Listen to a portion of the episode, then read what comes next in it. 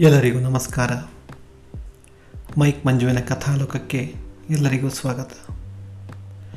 ಇಂದಿನ ಕಥೆ ನಮ್ಮ ನಿಮ್ಮೆಲ್ಲರ ನೆಚ್ಚಿನ ಶ್ವೇತಾ ನಿಹಾಲ್ ಜೈನ್ ರವರ ನ್ಯಾನೋ ಕಥೆಗಳಿಂದ ಆರಿಸ್ಕೊಂಡಿದ್ದೀನಿ.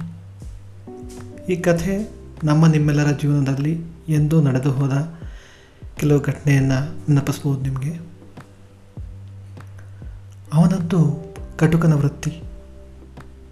ಎಲ್ಲ ಹಸುಗಳನ್ನು ಹಿಂದೆ ಮುಂದೆ ನೋಡದೆ ಕಡಿಯುತ್ತಿದ್ದ. ಅವತ್ತು ಮಾತ್ರ ಗರ್ಭಿಣಿ ಹಸು ಮಂಡಿಯೂರಿ ಕುಳಿತಿದ್ದಾಗ ತನ್ನ ಹೆಂಡತಿ ಗರ್ಭಾವಸ್ಥೆಯಲ್ಲಿ, ಗಂಭೀರ ಸ್ಥಿತಿಯಲ್ಲಿ ನನ್ನ ಮಗುವನ್ನು ಚೆನ್ನಾಗಿ ನೋಡಿಕೊಳ್ಳಿ. ಅದೇ ನಿಮ್ಮ ಬಳಿ ನಾನು ಕೇಳುವ ಕೊನೆ ಕೋರಿಕೆ ಎಂದಿದ್ದು ನೆನಪಾಯಿತು. ಆದರೆ ಹೆಂಡತಿ ಮಗು ಇಬ್ಬರು ಉಳಿಯಲಿಲ್ಲ. ಕೂಡಲೇ ಹಸುವನ್ನು ತೆಗೆದುಕೊಂಡು ಹೋಗಿ ಮನೆಯಲ್ಲಿ ಅದಕ್ಕೆ ಹೆರಿಗೆ ಮಾಡಿಸಿದ. ದನ ಮತ್ತು ಕರವನ್ನು ಪ್ರೀತಿಯಿಂದ ಸಾಕತೊಡಗಿದಾಗ ಆ ಮುಖ ಪ್ರಾಣಿಗಳು ಇವನ ಪ್ರೀತಿಗೆ ಸ್ಪಂದಿಸಿ ಒಂದು ಕ್ಷಣವೂ ಅವನನ್ನು ಬಿಟ್ಟಿರುತ್ತಿರಲಿಲ್ಲ.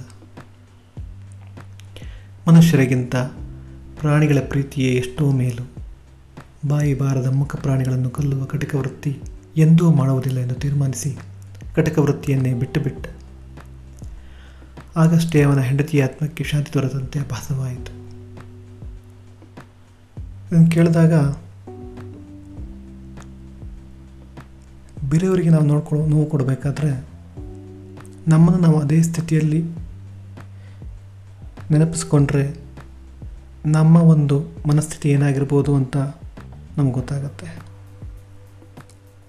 ಈ ಥರ ಮಾಡೋದ್ರಿಂದ ಅನವಶ್ಯಕವಾಗಿ ಬೇರೆಯವರಿಗೆ ನೋವು ಕೊಡೋದನ್ನು ನಾವು ತಪ್ಪಿಸ್ಬೋದು ಅನ್ನುವ ಈ ಸಾರಾಂಶದೊಂದಿಗೆ ಈ ಕಥೆನ ಮುಗಿಸ್ತಾ ಇದ್ದೀನಿ. ಮತ್ತೆ ಇನ್ನೊಂದು ಕಥೆಯೊಂದಿಗೆ ಭೇಟಿಯಾಗೋಣ. ವಂದನೆಗಳು.